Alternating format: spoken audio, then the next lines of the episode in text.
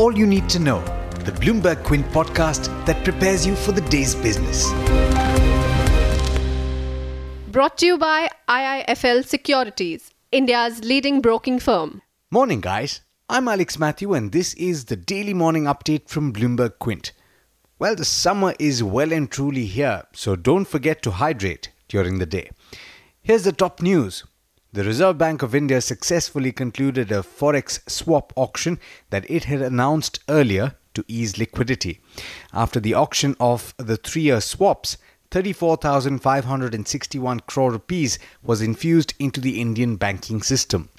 Economists said the auction was successful, with the RBI getting bids far in excess of what it intended to purchase. Now, former Reserve Bank of India Governor Raghuram Rajan has expressed doubts that the Indian economy was growing at 7% when not enough jobs were being created. He also said that the cloud over the gross domestic product numbers must be cleared by appointing an impartial body to look at the data. Sticking with news on the central bank, a bench of the Supreme Court has said that it may initiate contempt proceedings against the RBI for not disclosing the annual inspection report of various banks under the Right to Information Act. In other news, the board of Mindtree has decided that it will not go ahead with the share buyback it had been mulling before Larsen and Toubro mounted a 10,700 crore rupee offer to acquire a majority stake. The information technology company has also decided to constitute an independent directors committee to provide their reasoned recommendation on the offer by L&T for the consideration of shareholders. On to news in the telecom space. The National Company Law Appellate Tribunal has stayed two notices issued by the Department of Telecommunications to Reliance Communications for scrapping its spectrum permits due to a delay in payment of dues.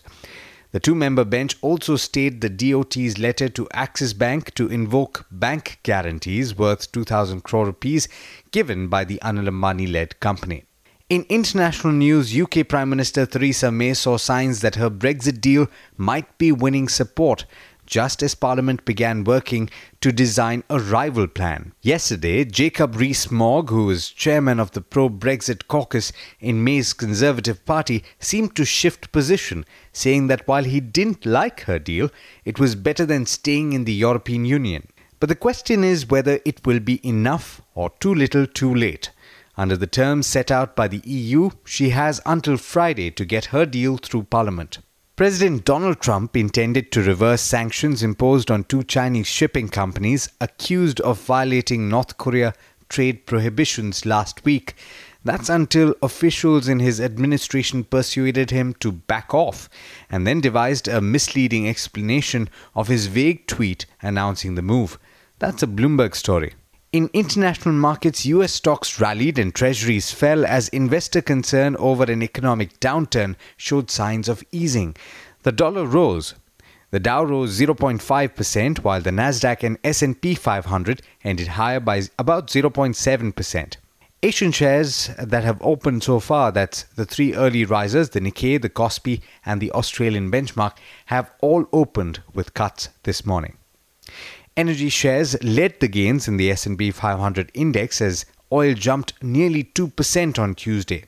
The latest cues for the commodity were that Russia affirmed its commitment to the output cuts of the OPEC and after disruptions to refiners along the Houston Ship Channel. Oil futures are now heading for the best first quarter to a year since 2002. Just a quick point on US Treasuries. The yield on the benchmark US bonds increased after a two day plunge, though the spread between three month and 10 year rates remained in negative territory. With that, it's over to Darshan Mehta for the trade setup for the day in India. Morning, Darshan. How are we looking today? Hi, Alex. Good morning. Good morning, everyone. The global cues were decent at this point of time, but the SGX Nifty as of now is indicating a slight weak outlook. Remember, a big rally was seen yesterday in the second half of trade. But lots of stocks that we need to watch out for. Mindtree has said that it has decided not to proceed with the share buyback. The company will also constitute a panel on L&T's offer. Macquarie says there's a chance that the open offer will be increased by L&T, and Morgan Stanley says that the best case scenario for the stock could be aligned alignment between the promoters and founders of uh, Mindtree as well as L&T. Sheela Foam OFS, the promoters will sell 42.3 lakh shares or close to 8.6% stake equity capital of the company uh, with an uh, oversubscription option of another 2%. The floor price has been set at 1100 per share, which is at a discount of almost 16%, and the company can raise a maximum of 573 crores. Wockhardt will be in focus. Ireland's HMPRA and UK's MHRA carry out the joint inspection of the Shendra facility in Aurangabad. The company says that the HR, HPRA has granted the GMP certificate for the facility for three years till January 2022. Also, in separate news, uh, ET reports that private equity players are interested in picking up stake in Wockhardt. ICICI Prudential Life Insurance OFS gets demand of 6.3 times from the base issue at an indicative price of 316 as per the exchanges. RBI imposes a penalty of 2 crores on PNB during the assessment of implementation of SWIFT related operational controls. Meghmani Organic says that accidental fire broke out in the Gujarat plant on March 26.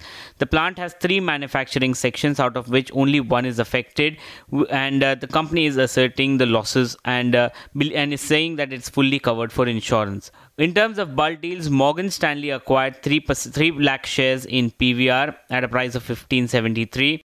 In terms of brokerages, GS has come out with a note on cement. They say that the recent rally adequately factors in the recent price hike. The demand gr- growth is likely to remain strong in the medium term. They prefer ACC on better regional mix and attractive valuation, so they've upgraded the stock to a buy. And they have downgraded Ultratech because at the current price they see limited upside. HSBC is saying that uh, the key catalyst for GAIL is a tariff hike that appears overlooked considering it is likely to pay out in the next three to six months. Deutsche Bank is saying that uh, has a sell rating on Jain Irrigation. They are saying that the leverage continues to rise and the net debt EBITDA has risen to 4.1 times. And uh, two downgrades that have come in. Uh, Pidilite has been downgraded by Bank of America Merrill Lynch because they believe that it's fully priced in. And again, on Power Grid, they see limited upside uh, for Power Grid and they've downgraded the stock to a neutral. But there's much more you need to know before trade actually starts. For that, log on to our website, bloombergquint.com, and click on the All You Need to Know tab, and you will be prepared for morning trade. Thank you, Darshan. And thank you all for listening in. This is Alex Matthews signing off. Have a great day. I hope you enjoyed listening to All You Need to Know. Did you know that you could listen to the show on the IVM Podcast app? On the IVM Podcast app, along with this, we have a number of other shows which you think you'll enjoy. Listen to Cyrus Says with Cyrus Broacha as the host. Listen to Paisa Vaisa with Anupam Gupta. The Scene and the Unseen with Amit Varma or Shunya One hosted by Shiladitya Mukhopadhyay and myself. Check out the IVM Podcast app to get more talk content that you will enjoy.